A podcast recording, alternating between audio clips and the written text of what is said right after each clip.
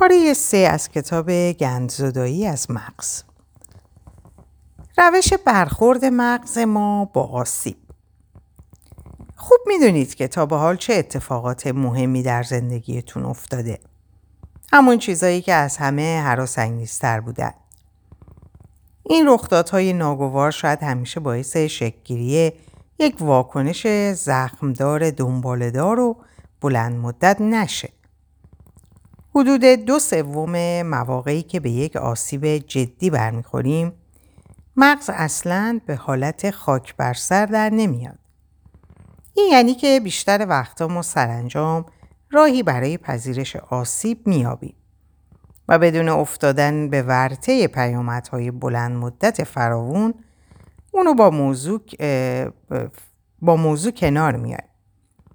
البته این چیزی از میزان اهمیت اون آسیب کم نمی‌کنه و شدت و قدرت اون سر جای خودشه. معنای اون چه گفتم اینه که شما راهی یافتید که در امان از گزند اون بادامک نامرد از کنار حادثه و رخداد گوناگون جام به در ببرید. ولی اتفاقات چرند همیشه رخ میدن. خاطرتون آسوده که هرچی هم هست دست به عصا را برید. خودشون شما رو پیدا می‌کنن. پس بریم روی حالت دوم. که آسیب آسیب حوالتون شه و شما آماده باشید و به وقتش کلتون رو بدوزید و فرار کنید. و از اون طرف سعی و سالم در بیاید. راستش رو بخواید بیشتر وقتا هم همین کارو می‌کنیم. یه نگاهی به اون همه اتفاقات ناجور و افتضاحی بیندازید که توی زندگیتون اتفاق افتاده و هیچ پیامد و رد دراز مدت دیوونه کننده ای در شما ایجاد نکرده. البته اینو هم قبول دارید که چنین راهکاری چندان بیعیب و نقص و کارآمد نبوده. درسته؟ بیشتر وقتا حدود سه ماه طول می‌کشه تا آدم از ضربه و تکان ناشی از یک آسیب به خودش بیاد. یعنی اینکه بعد از 90 روز همه حسگرهای هیجانی ما هنوز تاب دارن و مثل قدیم عادی کار نمی‌کنن. البته این واژه عادی هم چیز گندیه برای خودش. البته که هر چقدر هم زور بزنید و خوب خودتون رو از چاله در بیارید هیچ چیز مثل قدیم نمیشه. اثر آسیب ها برای همیشه در ما میمونه. به همین خاطره که منظور ما از عادی یه چیز دیگه است و بهتر بگیم حالت جدید عادی موقعیت تازه پیش اومده چیزی از دنیامون کم شده و باید اون چرا امروز هست بپذیریم و حالا باید راهی برای زندگی و تحمل این همه بیابیم.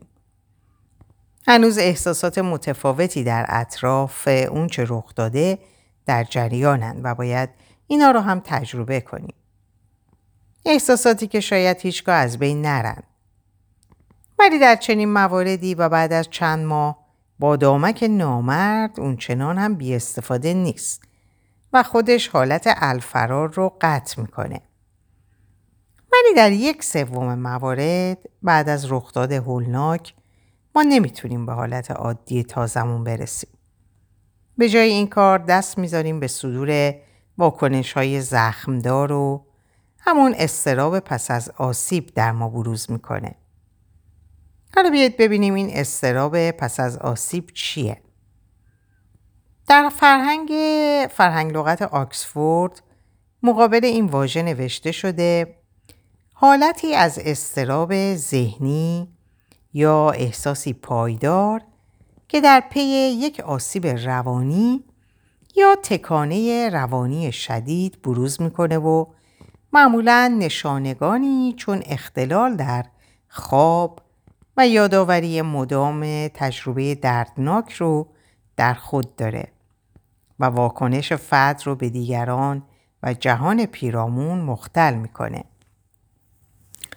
تعریف جامع و شیکی بود. حالا تعریف شلخته من. استراب پس از آسیب یعنی ناتوانی در بهبود پس از یک رخداد هولناک. استراب پس از آسیب یک دیو کثیفه. بنیاد ملی استراب پس از آسیب هم سالهاست روی همین کثیفی این دیو تحقیق می‌کنه. چی باعث میشه که شما به دام این دیو بیفتید؟ به دلایل مختلفی که هر کدوم برای گرفتار شدن شما کافی هستند. اینکه مثلا خودتون قربانی حادثه ای باشید یا حتی جلوی چشماتون اتفاق بیفته. یا تجربه یک رخداد صعب و شدید که شاید کس دیگه ای رو هم به شدت بیازاره. آسیب های بلند مدت و پایدار.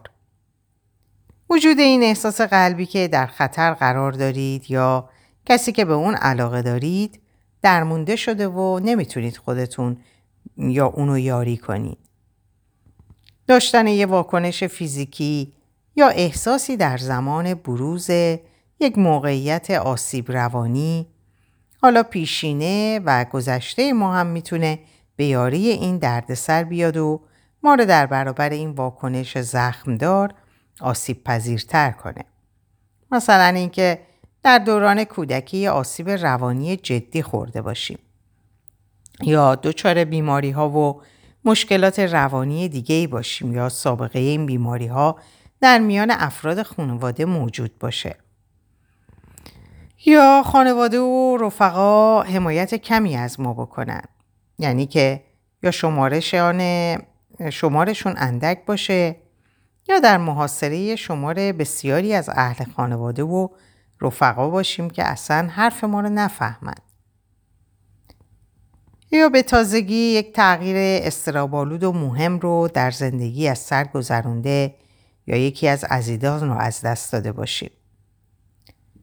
زن بودن یا جزء یکی از اقلیت های فرهنگی باشید. چون در این صورت شما از نظر آماری بیشتر در معرض آسیب قرار دارید. اعتیاد به الکل یا مواد روانگردان و مخدر جوان بودن سطح سواد و تحصیلات پایین قرار گرفتن در نظام خانوادگی یا فرهنگی که به شما کمتر مجال و اجازه حرف زدن درباره مشکلاتتون رو بده. راستشو بگید. موارد براتون آشنا بود دیگه. ولی این مورد آخری از همه خفنتره. درباره اون بخونید. همیشه وقتی از مشکلات حرف می‌زنیم همه چیز بهتر میشه. ولی آخه چرا؟ چرا بعضی آدما بله و بعضی دیگه نه؟ علم چطوری توجیه می‌کنه؟ این مسئله اونچنان ربطی به طبیعت آسیب ها یا میزان شدت اونا نداره. همش هم به شکل کارکرد مغز و تجارب ما بر نمیگرده. البته که این عوامل در توانایی ما برای بهبود موثرند. ولی اگه قضیه به این راحتی بود که می‌تونستیم یه دستور عمل دستورالعمل چند مرحله برای همه بنویسیم و تمام کلی آدم از استراب پس از آسیب روانی خلاص می شدن. ولی نمیشه دیگه. چون که روند بهبود ما بیشتر از گذشتمون در گروه زمان حال و آینده نزدیک ماست. تحقیقات نشون داده که همه چیز به اون سی روز اول بعد از بروز آسیب برمیگرده که مغز در اون زمان توانایی خودش رو در حلاجی موقعیت از دست داده و کار خراب شده و دیگه نتونستیم به حالت عادی تازه قدم بگذاریم. به همین خاطره که نمیشه استراب پس از آسیب رو در همون ماه اول درمون کرد. که ما چنان سررشته کار از دستمون در رفته که نمی‌تونیم بفهمیم بوی گند از کجاست. سی روز اول خیلی مهمه. نیاز به خلوت و زمان داریم تا بهبود پیدا کنیم.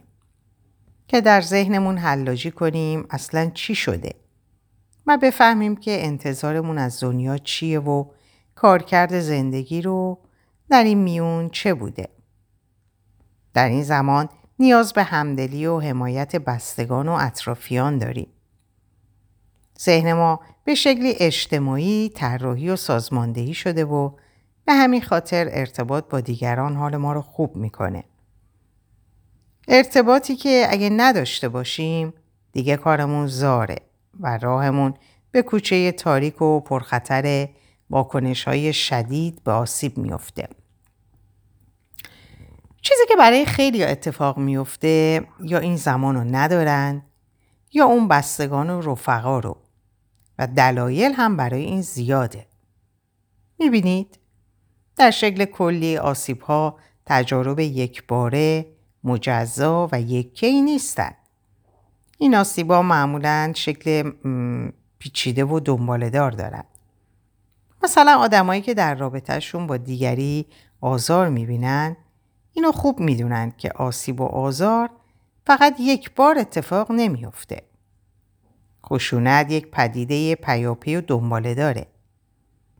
اگه شما نظامی هستید یا یک شغل خطرناک دارید اینو می‌دونید که تجارب ناگوار رو به صورت معمول در محیط کار خود لمس خواهید کرد و این رخدادها در هر دقیقه و ساعتی از روزمرتون ممکنه پیش بیان. با بروز آسیب مغز ما در اون سی روز اول به حالت حفظ جان و بقا در میاد. اما روند بروز آسیب ها ممکنه قطع نشد و چنان دیوانوار و پی در پی بیان که مجال نفس کشیدن ندن. اینجا کاره که مغز اون بخش پردازش اطلاعات مربوط به آسیب ها رو خاموش می‌کنه تا جونمون رو در ببره و زنده بمونیم. پس یادتون باشه وقتی مغز میگه جم نخور که هنوز توی این لونه مار گیر افتادیم و پدرمون سوخته این بدبخت نابکار داره از شما محافظت می‌کنه. گاهی اصلا پیامدهای خود آسیب روانی نیست که باعث این خاموشی مغز میشه بلکه تقصیر کردن خواسته های برآمده از زندگی جاری و روزمره ماست که توجهی به شرایط ذهنی ما نداره. گاهی ما نه زمانش رو داریم که در غم از دست رفتن کسی فرو بریم و نه خلوتش رو. چون باید کماکان هر روز بیدار شیم. به بچه غذا بدیم. حاضرش کنیم. بذاریمش مدرسه و بریم سر کار. انجام این همه کار از عهده مغز نگونبخت ما خارجه. در اینجور مواقع رسیدن به حال خود غلط زیادی به نظر می‌رسه. و حواسمون نیست که نباید از اون غافل شیم. گاهی هم مغز ما راهکاری برای فهم و درک آسیب نداره. هرچی هم به این بیزبون وقت و خلوت بدیم بازم از پسش بر نمیاد و نمی‌دونه این تجربه هولناک رو کجای دلش بذاره و به زندگی ادامه بده. اینجای کار تقصیر همون مغز قصه که در دور ابطال افتاده و یه قصه خسته کننده و بی نتیجه رو یه بند برای خودش تکرار می‌کنه و نتیجه هم نمی‌گیره.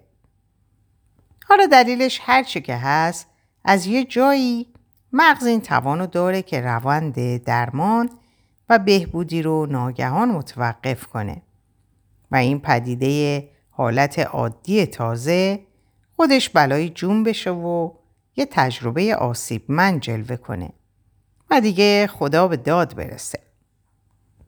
در چنین زمانی از تمامی چیزهایی که اون تجربه ناگوار رو یادمون میندازه حذر رو دوری می‌کنیم. چون که در چنین موقعیتی تنها راهکار امن و راحت به نظر می‌رسه. و دیگه چی بگم از این انسان شیر خام خورده سازگار با همه چیز که بنی آدم نیست و بنی عادته و این راهکار پرهیز و دوریش حتی در دراز مدت هم جواب میده. یه آسیب اصلا چه شکلی و چجوریه؟ از کجا بفهمیم که گرفتار آسیب شدیم؟ به محض اینکه یک آسیب رو از سر میگذرونیم حالا دچار حالت استراب پس از اون بشیم یا نه نشونه هایی رو در زندگی خود خواهیم دید که البته همگی راهکارهای سازگاری مغز برای برخورد با آسیبن. این یه عبارت پژوهشیه و معنیش اینه که ما همیشه پاسخهای خفنی به آسیب روانی داریم و مغزم برای اینکه گرفتار اینا نشه راهکارهای خاص و غریبی رو اختراع می‌کنه که از این پاسخها در عموممونه.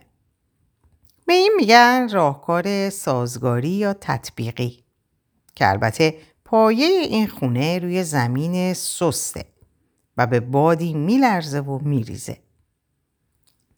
برانگیختگی بادامک نامرد همیشه لباس جنگ تنشه و اینجوری شما جایی که نباید و نشاید یک دفعه احساس می‌کنید دلتون اومده توی دهنتون. شاید بدونید چرا و شاید هم نه. ولی در هر حال مغز شما چیزی رو که حتی به اون آگاه هم نیستید تهدید تلقی کرده و اینجوریه که یه دفعه بی خود و بی جهت وسط بقالی قش می‌کنید. پرهیز پرهیز ناگهان متوجه میشید بی اختیار از همه اون چیزایی که شما رو برانگیخته می‌کنه دوری گزیده اید. اینجوریه که جایی رفتن به همون بقالی کوفتی تمام خورد و خوراکتون رو پک دم در خونه میاره و پول اضافی هم بالای اون می‌دید و در عوض خیالتون آسوده است. مزاحمت افکار، تصاویر، خاطرات مرتبط با تجربه ناگوار راه خود رو به سطح مغزتون میگشاید. اگه فکر کردید مغزتون می‌تونه این چیزها رو حذف و شما رو کاملا حذف کنه گور خوندید. به همین خیال باشید. تازه هرچقدر بیشتر تلاش کنید اونا رو به عمق برونید باز عین حباب بالا میپرند و فارغ از اختیار و خواست شما هر جا خواستن میترکن. البته این با حالت نشخار ذهنی فرق داره چون در اون حالت شما به شکل کاملا ارادی یه خاطره بد رو در ذهن خود تکرار و یادآوری می‌کنید. اما اینجا چیزهای مختلف دقیقا وقتی انتظارشون رو ندارید جلوه می‌کنن. مشکلم اینجاست که نمیشه سررشته این همه حباب گریزپا رو به دست گرفت و مدیریتشون کرد. احساسات و افکار منفی دیگه تعجبی نداره که با وجود این چیزایی که براتون گفتم حال خوشی براتون نمیمونه. حتی اگه عادی و معمولی هم باشی جای شکر داره. استراب پس از آسیب روانی همیشه سوار بر اینها چهار نل در سرمون میتازه و در این حالته که ما وارد درمان یک بیمار دچار این آرزه میشیم.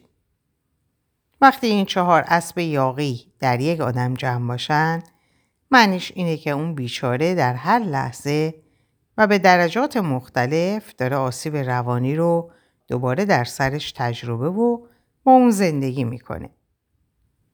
ولی تمام اونها که پاسخهای آسیب زدهی رو نشان میدن از استراب پس از آسیب رنج نمی‌برند.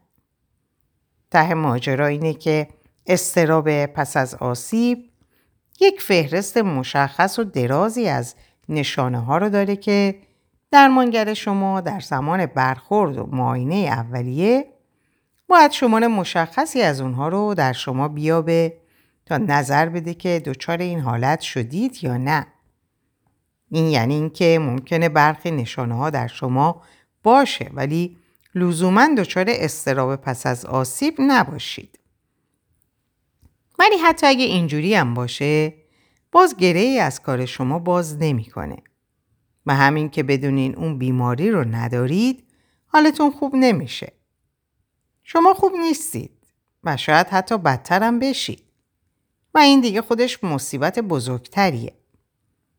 وزارت بهداشت آمریکا پس از حوادث 11 سپتامبر سال 2001 به چنین نتایجی رسید. در میان افرادی که پس از اون حوادث به پزشک مراجعه کردند، کسانی برخی نشانه های پاسخ های آلوده به آسیب رو بروز می‌دادند اما به تشخیص اونا استراب پس از آسیب رو نداشتند. این آدما دنبال کار خودشون رفتن و به دو سال نکشید که 20 درصد اونها با تمامی نشانه های استراب پس از آسیب برگشتن. آرزه دخل همشون آورده و کار خودشو کرده بود. درک افکار، احساسات و رفتارهایی که از دل این پاسخهای آسیب خورده برآمدن کار بسیار مشکلیه.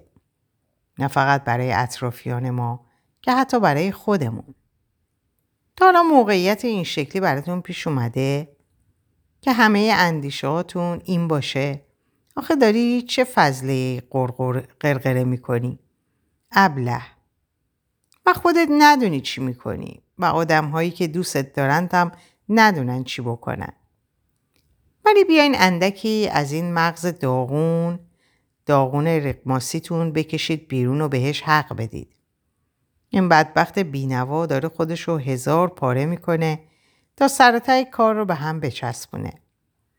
البته شاید کارش در دید جهان واقعی اون بیرون بیمعنا باشه. ولی باز تلاش می‌کنه. یادتون بیاره که در قبال پدیده های جهان باید چه رفتاری داشته باشید. که قصه هاتون رو یادتون بیاره و اینجاست که خاطرات مشخصی در ذهنتون بیدار میشه و احساسات منفی جرقه می‌خورن. اینجاست که باز مغز به کار میفته و این بار برای محافظت از شما اقدام می‌کنه. و این وسط شما منتر و حیران که اصلا چه خبر شده. بسیار خوب. حالا باید مراقب چه نشانه ها و عوارضی باشیم. بسیار پرسش خوبیه. و جایزتون هم این فهرست سیاه درازه. نشانه های بازآفرینی یک آسیب احساس اینکه حادثه و آسیب ناگوار همچنان بر سر شما فرود میاد. حتی با اینکه می‌دونید اونو پشت سر گذاشتید و در امن و امان هستید. تکرار رخداد ناگوار در خواب و به شکلی که باز خود رو در بطن ماجرا یا حوادثی مشابه اون می‌بینید. بروز واکنش احساسی قدرتمند وقتی که کسی یا چیزی اون آسیب رو به یادتون میاره. مثلا با وجود اینکه در امنیت کامل هستید ناگهان با یادآوری آسیب شلوارتون رو خراب کنید و یا نشونه های فیزیکی مثل عرق ریختن، تپش قلب، قش، مشکلات تنفسی، سردرد، سرگیجه و مانند اونها در شما بروز کنه. نشانه های دوری کردن از خاطرات آسیب. انجام پیوسته کارهایی که حواس شما رو از فکر کردن یا احساسات مرتبط به اون رخ داد پرت کنه و یا تلاش برای عوض کردن موضوع صحبت. هر وقت حرف از اون به میون میاد. تلاش برای دوری از آدمها، مکانها، کارها و همه چیزهایی که به شکلی با اون رخداد مربوط هستند. دایره این چیزها دم به دم بزرگتر میشن و مجبورید یک بند خطهای قرمز تازه‌ای دور خودتون بکشید. مثلا اول کار رفت کار رفت آمدتون رو به خیابونی که حادثه در اون رخ داده قطع می‌کنید. بعد کم کم از اون محله رد نمیشید و بعدتر پیاده رفتن رو کنار می‌ذارید و با تاکسی رفت آمد می‌کنید. احساس نیاز مفرد به تسلط بر تمامی شرایط و موقعیت های موجود مثل نشستن در جایی که در اماکن عمومی بیشترین حس امنیت رو به آدم میده و نگه داشتن حریم فاصله در برخورد با آدم ها و دوری همیشگی از قرار گرفتن در جمعیت. اگه جایی کار می‌کنید که ایمنی رو یکی از شروط لازم برای کارمندان قرار دادن این نکته خود به خود و البته نه لزوما یکی از نشانه های احتمالی وجود استراب پس از آسیب در شماست. دشواری در بیاد آوردن جنبه های مهم رخداد و آسیب یعنی فروبستگی ذهن افتضاح. احساس کرخی و لمسی محض و گسستگی از همه چیز و همه کس. بیعلاقگی به فعالیت های روزمره و حتی کارهای جالب. از بین رفتن حس تمایل به لذت بردن از چیزهای باحال و سرگرم کننده. گسست از احساسات و حال خود که حس کنید تو خالی شدید. ندیدن افق و چشمانداز آینده جوری که حس می‌کنید همه چیز همینی که هست و بهبودی در کار نیست. نشانه های پزشکی و احساسی دیگر مثل گرفتگی معده، دشواری در خوردن، روی آوردن به غذاهای قندی برای اینکه بدن دچاره گرفت و گیر رو اندکی آسوده می‌کنه. دشواری در خوابیدن یا پریدن از خواب یا خوابهای طولانی زهرماری که هیچ فایده ای هم نداره. در هر دو سه حالت همیشه احساس کوفتگی و خستگی می‌کنید. شپش توی جیبتان قاپ میاندازد و نمی‌توانید سر و سامانی به خودتان بدهید. از ورزش و خوردن و غذاهای خوب، بیمه درمانی و حتی چشم چرانی میافتید. برای رد کردن این نشانه های ناگوار به هر جور موادی از مواد مخدر و روانگردان بگیرید تا الکل و سیگار و حتی غذا و رفتارهای ناهنجار مثل شرط بندی، خرید یا بازی های احمقانه تری مثل شرط بندی و خوابیدن روی ریل قطار روی میارید. تشویق، افسردگی، حس گناه، سرخوشی بیهوده، کچخلقی و یا خشم در شما لانه می‌کنه. امانگیز اینه که شما بسیاری از مواردی که مشکل روانی تشخیص داده میشن در اصل یک واکنش آسیبمند و زخم دارن که به درستی درمون نشدن. می‌بینید که چه بدبختی می‌کشیم تا بتونیم فرق یک واکنش زخمدار و باقی آرزه های روانی رو تشخیص بدیم. به همین خاطره که همه کار خودشون رو ساده می‌کنند و یه برچسب استراب پس از آسیب به طرف میچسبونیم و خلاص. ولی واکنش های زخمدار مشابه اونها که براتون شمردم یه موجودات موزی ناجوری هن که به راحتی می‌تونن چهره عوض کنن و آدم رو به اشتباه بندازن. افسردگی و تشویق بزرگترین این موارد هستند. گاهی واکنش های ما به آسیب, به آسیب لباس عوض می‌کنن و به شکل اختلال دو قطبی یا اسکیزوفرنی خودشون رو نشون میدن. تا به حال بیشتر تا به حال بیش از یک مورد هم به پستم خورده بیشتر از یک مورد از آدمی که اسکیزوفرنی تمام ایاری بود ولی وقتی به دقت در مورد محتوای صداهایی که میشنید حرف زدیم اینو فهمیدیم که اینا فقط برش ذهن آسیب دیده اون به گذشتن.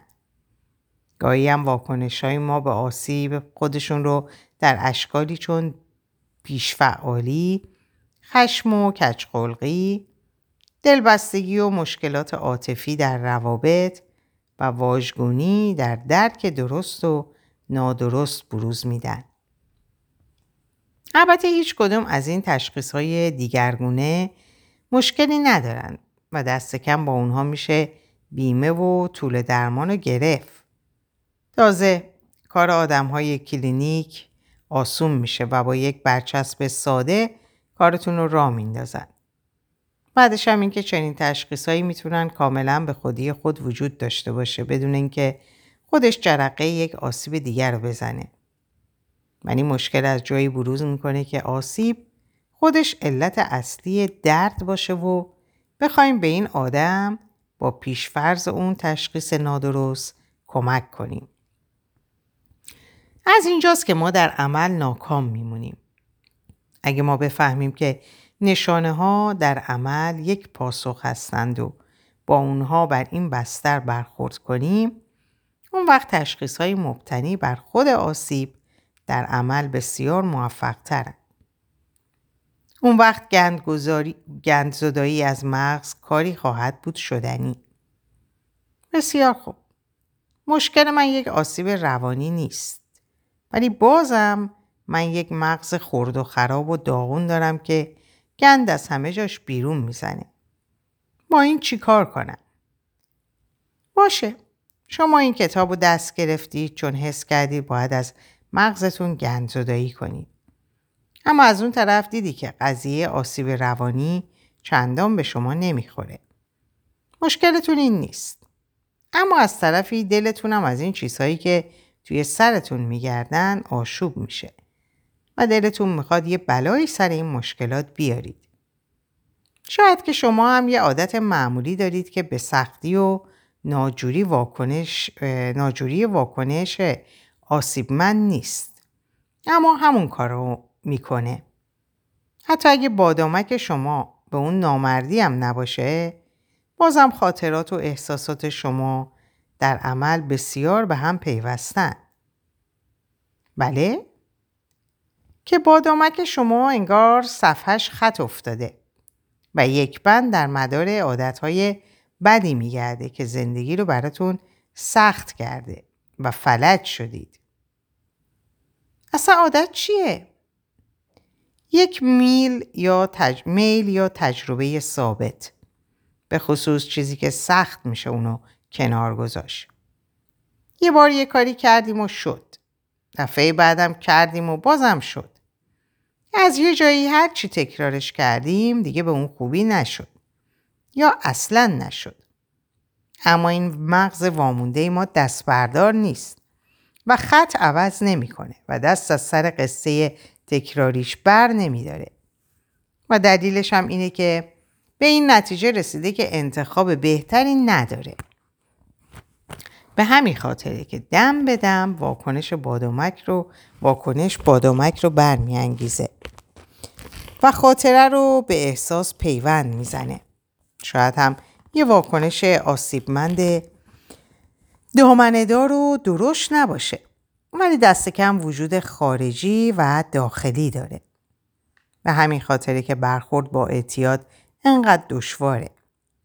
وقتی که یه واکنش متصل و در هم تنیده در مغز ما شکل گرفته دیگه یاد گرفتن این که اون کار رو متوقف کنیم بسیار سخته.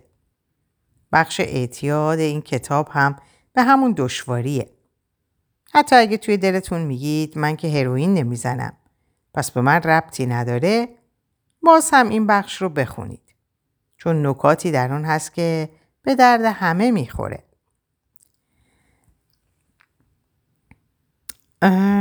چون رفتارها و الگوهای فکری همگی از کیفیتی مشابه اعتیاد پیروی می‌کنند. مثلا شاید که شما در خونه پرورش یافتید که هیچ کس کلمه در مورد احساساتش حرف نمی‌زده. که توی اون خونه اصلا شما رو در این کار تشویق نمی‌کردن و اگرم حرفی به میون میومده هیچ کس حس خوبی در موردش نداشته. خیلی زود در آن خونه شما اینو فرا گرفتید که حرف زدن از احساسات درونی با قوانین خونه در تضاده. در چنین شرایطی نه کسی شما رو مورد آزار قرار داده و نه آسیب روانی دریافت کردید. اما اگه مثلا سر شام دهانتون رو باز کنید و باز می‌کردید و می‌گفتید امروز من و رفیقم کتک کاری کردیم و من الان خیلی ناراحتم. در همون دم به شما می‌گفتن عزیزم پیش میاد دیگه نمکو بده. پس از این هر بار که سعی می‌کردید احساس درونیتون رو به زبان بیارید هر بار توی ذوقتون می‌خورد و این بر رابطه زنجیره‌ای در مغزتون شکل می‌گرفت که گفتن این حرفای دیگران رو ناراحت و آزرده می‌کنه این ممکنه شما رو دچار تشویش، حس گناه یا ناامیدی کنه. حالا بپرسیم بپریم به 20 سال بعد. فرض کنید با عزیز دلتون نشستین و اون از شما می‌خواد بگید چی توی دلتونه. و از این طرف شما دست باشه میشید و هر بار که تلاش می‌کنید زبانتون تلاش می‌کنید زبانتون به هزار جاتون گیر می‌کنه. مشوش شرمگین و ناامید میشید و اون بدبخت با خودش فکر می‌کنه که چه مرگش شده. و شما هم نمی‌دونید چه مرگتون شده. اما خبری خوش به شما بدم که این کتاب انگ کار شماست و کلی به دردتون می‌خوره. جوابم میده. چون این قصه ریشه بیش از یک آسیب ساده نداره و به راحتی درست میشه. وقتی هم نمی‌گیره چون کار شما در این مرحله شناخت الگوواره هاست و شفاف سازی و کاری به کار واکنش های زنجیره عمیق نداره. در اینجا به پایان این پاره می‌رسم براتون آرزوی سلامتی، ساعات و اوقات خوش و خبرهای خوش دارم. خدا نگهدارتون باشه.